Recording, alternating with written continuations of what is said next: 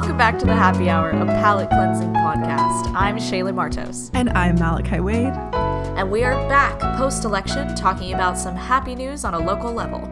Yes, we have some great stories today about the Oakland Museum, an Oakland chef launching a T V show, and an interview with a fellow editor about his piece on South San Francisco's first openly L G B T Q plus city council member.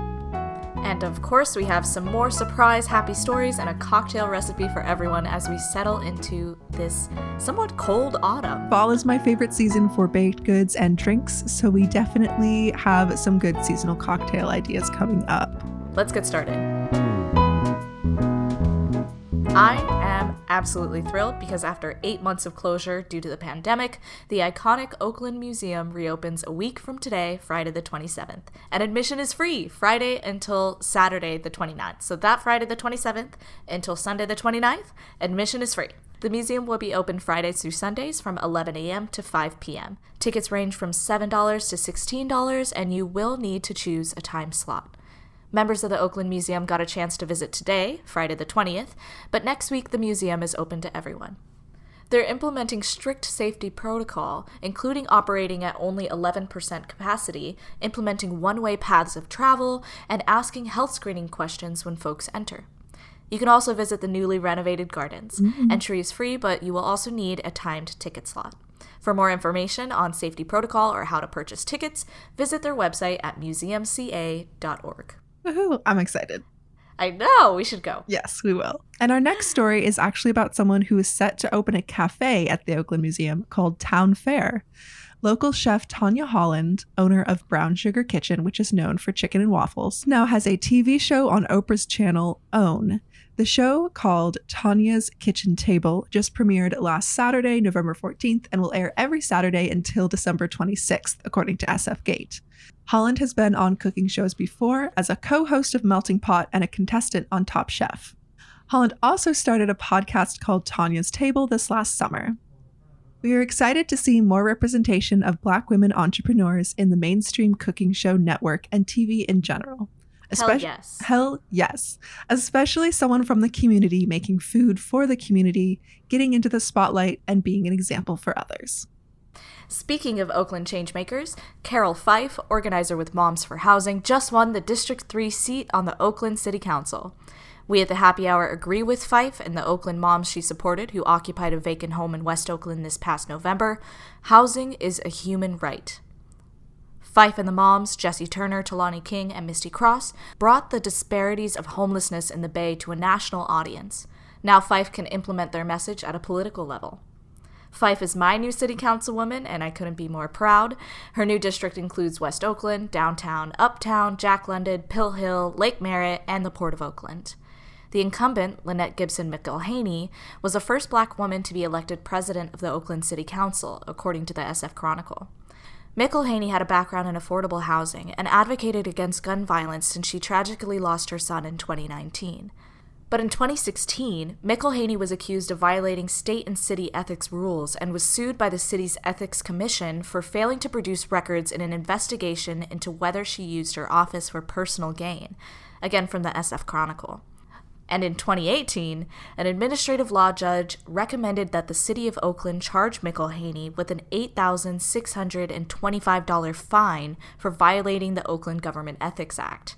So it seems Oaklanders were ready for a progressive change on the city council. I, for one, knew when I saw a big truck with a huge banner that said, Carol Fife, housing is a human right, blasting Bay Area rap down Peralta Street, things were changing in the Lower Bottoms. And I think it's important to note that part of being, you know, actively involved in politics is not idolizing your political candidates that you voted for and being comfortable and able to critique what they do, even if yeah. they're bringing solutions to the table. Talk about it and critique it. That's the best way to be more involved in your community. And now we are going to take a little break, and when we return, we'll talk with fellow Golden Gate Xpress editor Paul C. Kelly about his coverage of James Coleman, the youngest and first openly L G B T Q city council member in South San Francisco. Stay tuned.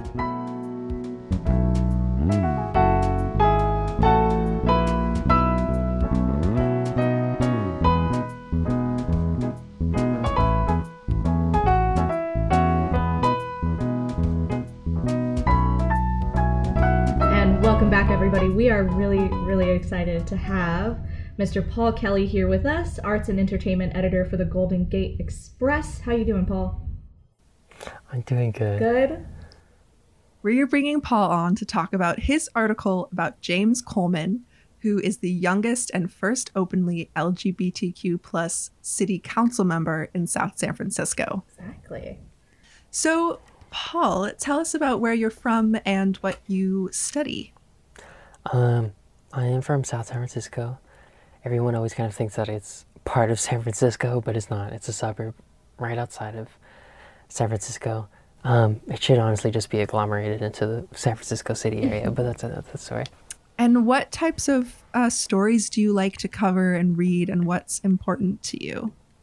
I like to write a variety of different stories. I'm not sure if there's a specific subject that really interests me, but I really like writing about things happening within the Latinx or Latino community, but localized to whatever is happening here in the Bay Area. You know, like what's happening with a particular subgroup of the Latinx community here in the Bay Area and how that's connected to a wider issue in Latin America or something like that.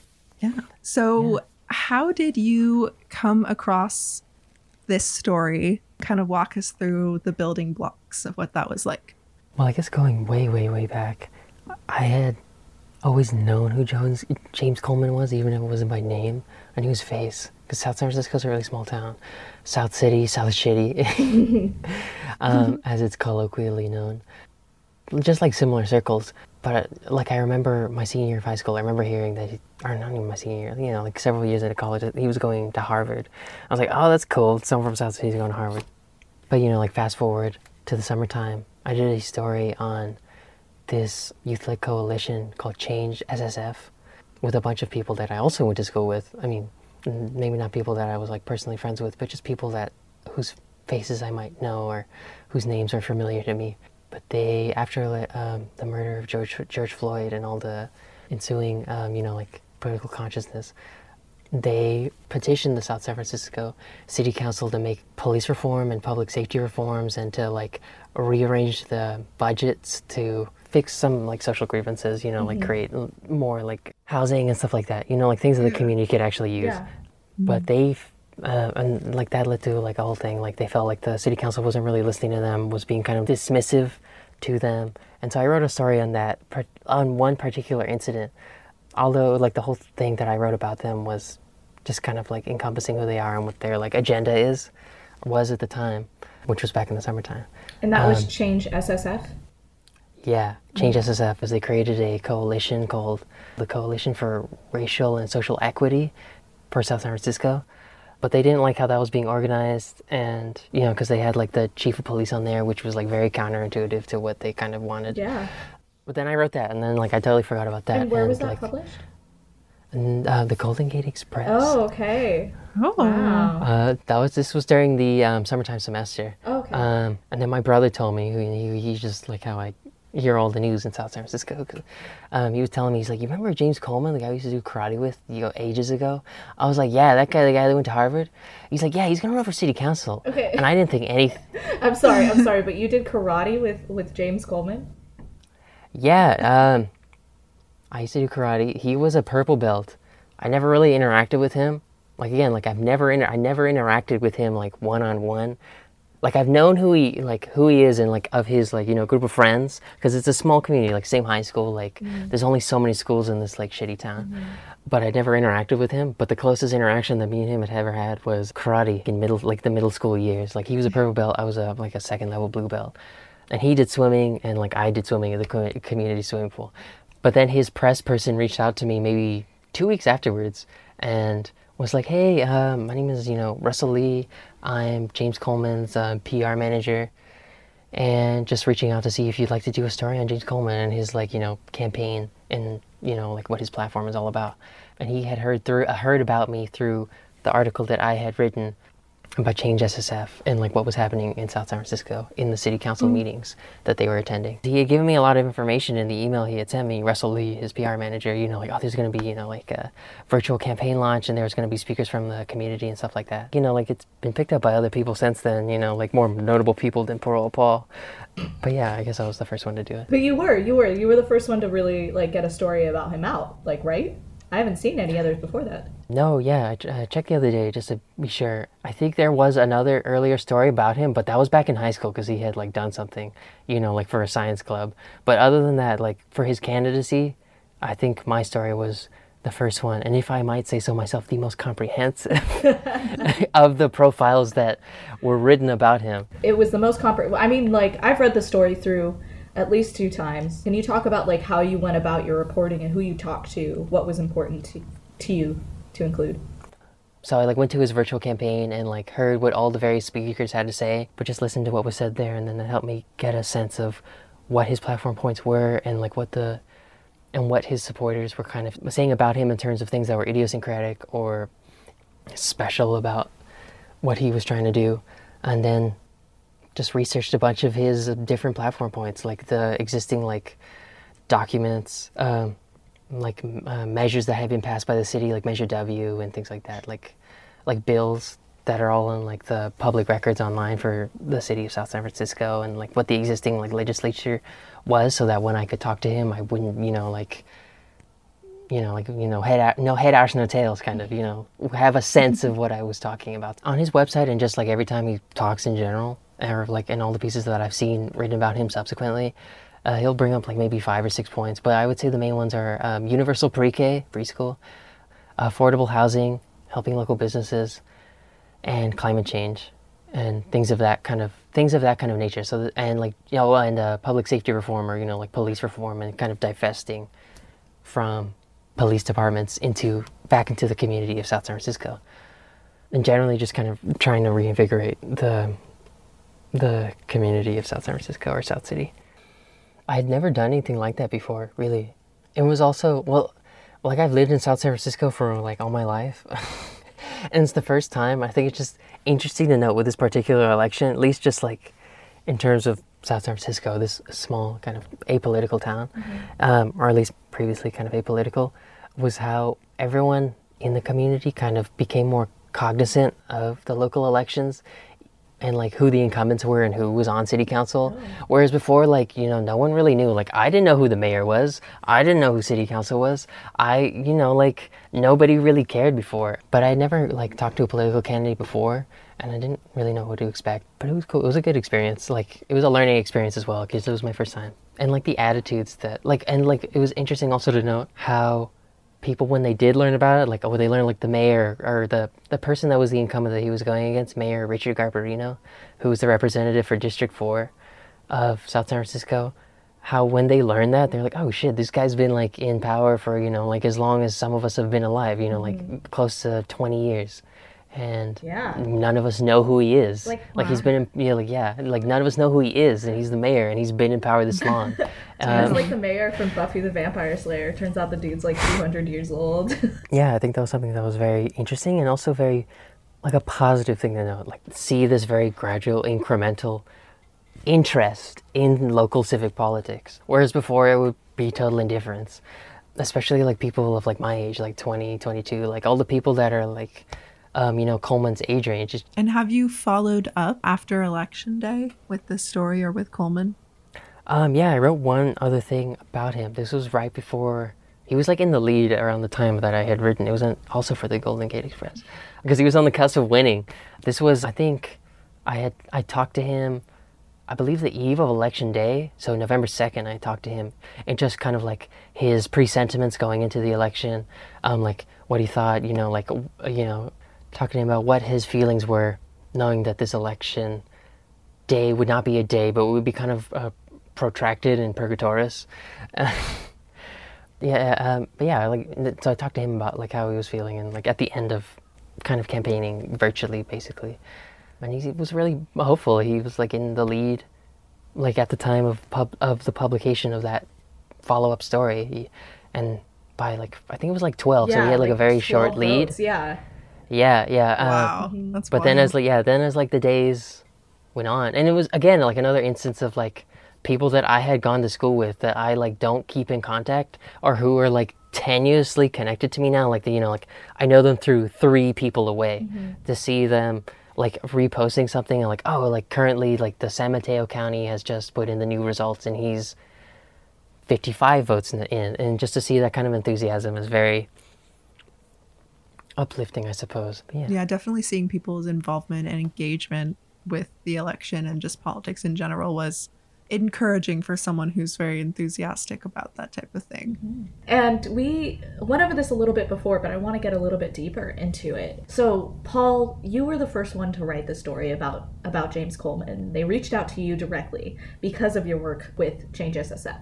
And I just want to know what it's like to kind of see outlets like K Q E D, like San Francisco Chronicle, like El Tecolote, like pick up this story and then continue it. Well, because it was something that I had really researched, and it, I, it was really long. Like, it took me a long time to write that, and I put a lot of effort into writing and researching it. So I think after a while, for me, myself, I felt this sense of, like, propriety over it, like I owned it. Like, this is it's fucking mine. You can't, can't talk about this. So, like, when I first saw, like, the, the first one that I saw, I'm not sure if it was the, like, you know, the next one. You know, I'm not sure what the chronology was. But I saw one that El Tecolote did, like, right after, and I almost felt jealous. I was like, dang. I was jealous, and I read it with jealousy. But that's what I felt immediately at first. But it was also just like cool to see that a subject that I had written about first, as you said, was kind of like growing like a dot. Like, it started as a dot and then just like growing and growing and growing yeah. into this, into whatever shape it's going to take. But then it was interesting to see like the different angles that different publications would take with the subject matter, especially depending on what the medium was. Like K Q E D's The Bay podcast, I thought they did the best job in terms of like the coverage of that on on him yeah. as a candidate and all the stuff around it, because mm-hmm. they did a good job of like talking about um, what was happening with Change S S F beforehand, like all the pre-existing issues and how that kind of led into his candidacy and then like him running and stuff like that, and like what the views of the city council were. Because that was something that I couldn't really get into, the talking to city council, because you know, they're not interested in talking to me. Um, but K Q E D, they they're like that. They have that door open to them, mm-hmm. so they had like a great, very balanced coverage on that, where they talked to all, a bunch of different. They talked to a bunch of different city council members, and they brought up this really interesting point that I had not even thought of, what, about how well South San Francisco City Council is very ethnically diverse. Mm-hmm. There's like you know, it's just like very diverse, generally speaking. But a point that they brought up was there's a generational gap where mm. like that like that there's a political generational gap, and that it was kind of hard, and I'm paraphrasing really badly, like it, that it's kind of hard for the at the time the existing city council to kind of fathom the needs or the like the grievances of the younger community mm. that are being so vocal about yeah. um, public reform or about uh, affordable housing reform, because I don't want to say they're new issues, but it's something that is particularly relevant to perhaps the younger generation that yeah. maybe isn't something that resonates with them, who are a little bit older mm. or who are more entrenched in the bureaucracy of political life. And so I thought they did a fantastic job. I mean, what's cool about that too is that, you know, you now have this connection that you can carry with you as you move forward in your career and, you know, either utilize for another publication or ten years from now, when James Coleman is, you know, bigger in his career, you can, you know, you have that in to cover that, or you can be like, oh, yeah, I was the first to do a story on him back when he was city council member. Mm-hmm. So I always think that's interesting when, you know, when us students get to kind of interview the big politicians. Yeah. Yeah. Yeah. And I think that's something that's been like cool across the board. Like outside of myself, but generally like with like the whole like um pub lab, like the two publications this year, like you yourself, you got to talk to Jackie Fielder and had that like very intimate like bus ride with her, and then like Adriana talked to NASA, and like I feel like the this year's publication has been doing very relevant and very cool stories, mm-hmm. not cool in the novel sense, but like very relevant and very, I don't know, I want to say beyond their years kind of, because everyone's very young, myself included. I mean, not all. That's also something that's very positive to kind of take away from all of it. Everybody's relatively young. Yeah. yeah, yeah, definitely. And I think that, like, I, I just want to know for the both of you, like, when you when you see someone like James Coleman, who, you know, is a Harvard graduate, now a city council member, um, I was like, when Jackie Fielder was like, she posted on Instagram, she's like, here's what twenty-six looks like. And I was like, what the fuck have I done with my life? Because we're like the same age, we're like a couple months apart. I don't know. It's just seeing that is it's really uplifting. But at the same time, I'm like, like fuck, I gotta get my shit together, you know? Yeah. Yeah. I um, think it's a combo where like I look at, you know, people like James Coleman, my age, in political positions. And I think I was never going to do that. Like, that's not in my plan. I'm not going to run for city council or any political position. So I'm glad that there are people representing me and my age group who want to do that.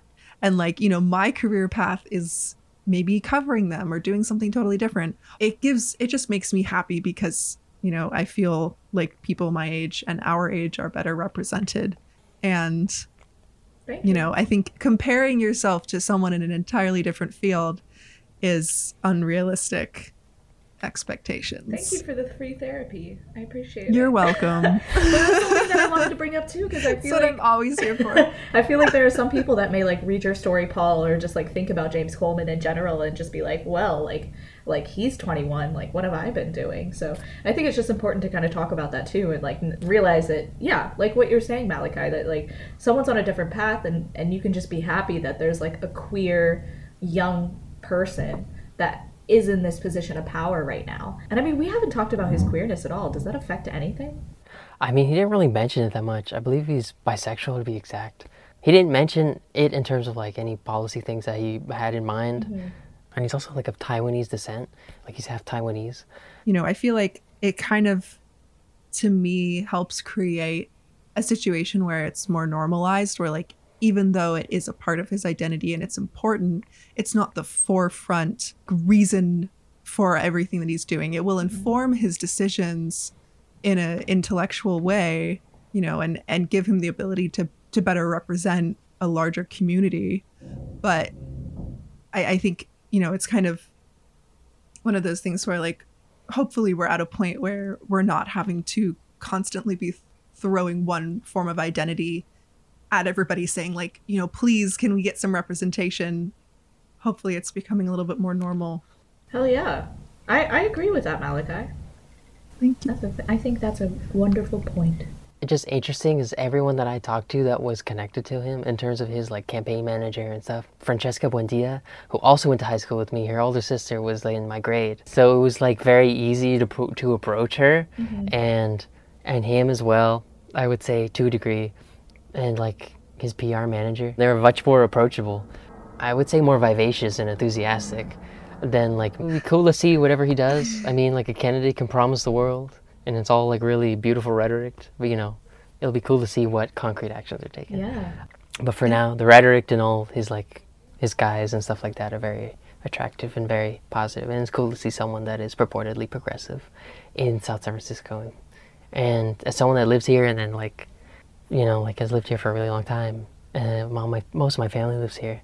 It'll be cool to see what concrete changes will like start to happen incrementally, gradually, or suddenly. Yeah, um, and maybe we'll see like a follow-up article from you in like a year, you know, or two after he's made some some political progress. Yeah, or a blunder. Oh no! Oh no! you, yeah, you you can either do the the progress piece or the tabloid piece. Yeah, knock on wood.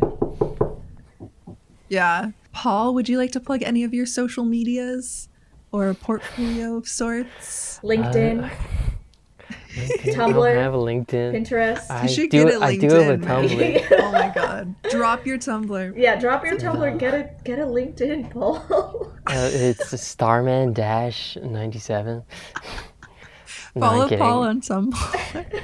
But no, um... I've, I've, my Instagram handle is kind of, kind of, it's kind of stupid. I should change it. It's the Goblin King ninety-eight. That's uh, great.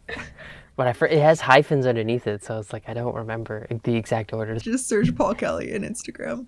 Anyway, thank you so much, Paul, for coming to speak with us. Yes, thank um, you, Paul. And hang out with us on this evening. It was, it was a lovely time. Yeah, thank you for thank talking you for to us. Thank you for having me. Yeah, of course, of course. You're welcome back anytime. Mm-hmm. Really? No. Yeah. only if only if you publish a really cool article. Yeah, then yeah. Otherwise, okay. We don't watch it. Yeah. Okay.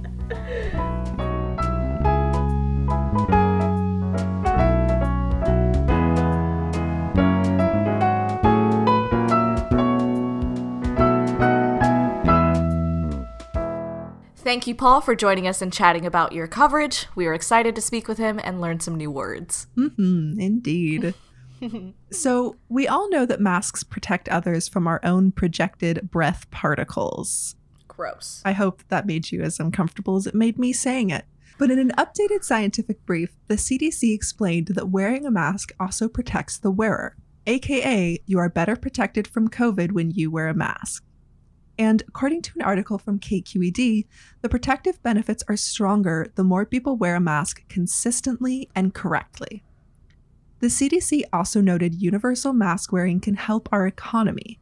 According to the updated brief, an economic analysis using U S data found that increasing universal masking by fifteen percent could prevent the need for lockdowns and reduce associated losses of up to one trillion dollars, or about five percent of our G D P, aka gross domestic product.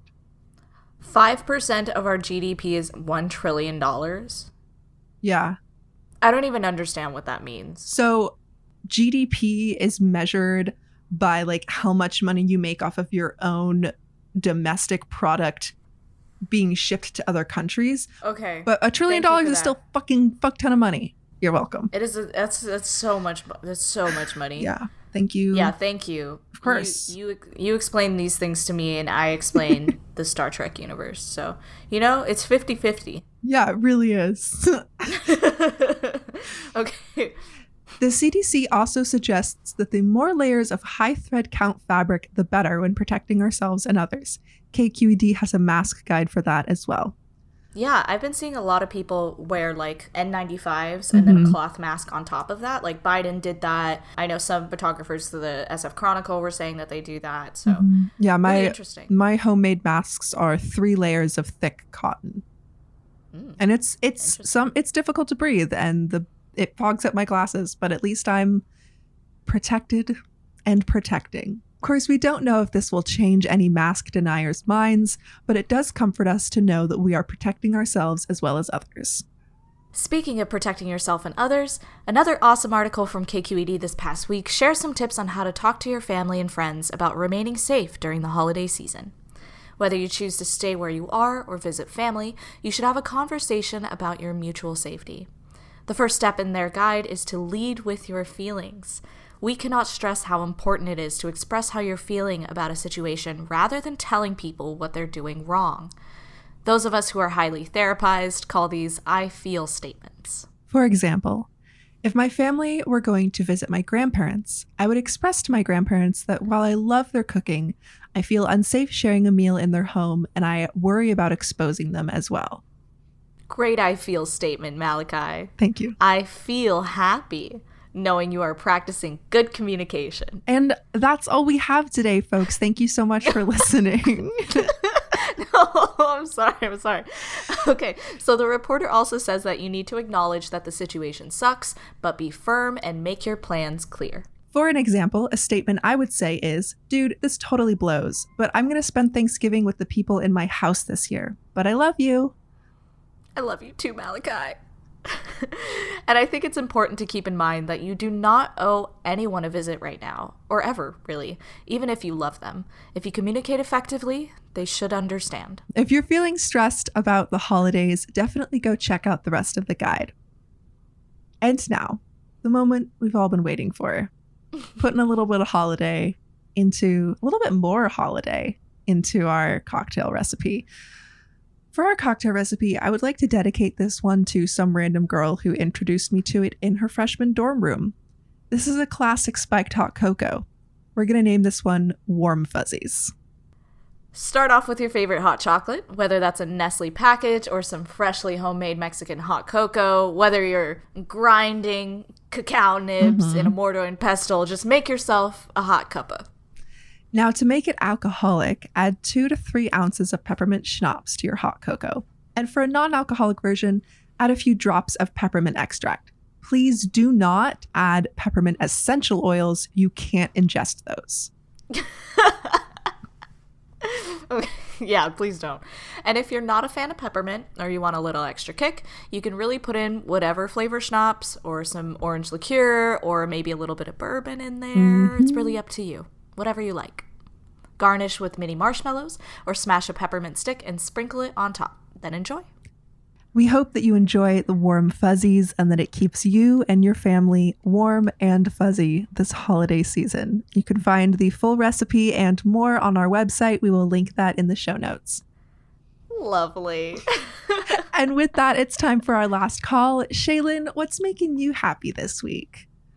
Oh, oh, what is making me happy this week? So I am producing and hosting a documentary uh, here in West Oakland called No Man's Land, mm-hmm. and we're wrapping up filming right now. It's been really interesting to film with COVID protocols, but I think it's really important because we're trying to showcase people who are working in and for the community right now, uh, especially during COVID, because not oh. everyone can just stay at home mm-hmm. and like order all of their food from gig worker drivers, you know? Yeah, totally. Um, so I'm really excited that we're about to wrap up on the filming of that and go into post-production. It's going to be really awesome. And I don't know if, if y'all can hear, but my kitten is now inside of the room. she is she was crying outside. She is huge now. Mm-hmm. I think that's another thing that's making me very happy is that she's humongous. And it's really funny because I was looking at pictures of her when she was like when I got her when she was like seven weeks old, and her face is exactly the same. Aww. Like she isn't, her face has not changed. She just gotten exponentially bigger. um, and I did, I did calculate what her sign was a little while ago because oh I was very curious. So she is around a Taurus, mm-hmm. like m- about the Gemini cusp.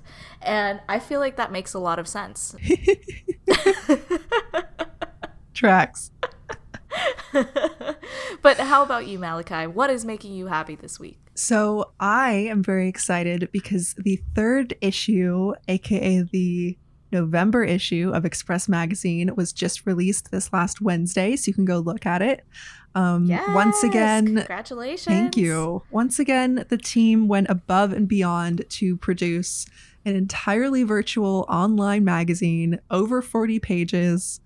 And, you know, publishing that content. And I'm just excited because it's got like a little bit of a loose theme of like silver linings. And mm-hmm. I don't know, that makes me happy because we wanted to do something that was like election appropriate. And I think with the outcome of all the election stuff, it's it's going to land well, or is landing well. Yeah. And also last night at the time of recording, I had a Mandalorian date with my boyfriend and it was very cute. Aww. And Baby Yoda is so adorable, and I can't get over it. Yeah, he's so cute and small. Oh my gosh, yeah. I can't. I can't be. I. I'm. I'm not responsible for the noises I make when that baby's on the screen. Same. Like um, there's this Chamorro word, and it's it's magolai, and magolai is like the the only way to explain it is like when you see a baby that's so cute, you just want to bite it. Mm-hmm. Absolutely. You're just like ah, right. And that's exactly how I feel whenever I see that. Like, I just want to bite his ears so bad. Mm-hmm. Well, I'm so glad that you had a little bit of time to spend with, with your boyfriend. And once you get caught up, mm-hmm. we can talk about it. Oh, definitely. Yes. And with that, thank you for listening to this week of The Happy Hour. We hope that you have a good and safe holiday season. And we'll be back in two weeks. Thank you to Paul C. Kelly for joining us on the podcast. We appreciate your protean perspective. The Happy Hour is produced in collaboration with the Golden Gate Xpress Newspaper and Xpress Magazine from San Francisco State University. You better do that every time now. I, I will. I've been thinking about it since the literal first time that I said that statement. I was like, I want to say this really fast like they do on T V commercials. And you finally done it. I'm yes, very proud of you. These are the possible symptoms. Anyway, bye. Bye, bye, everybody. Have a great weekend.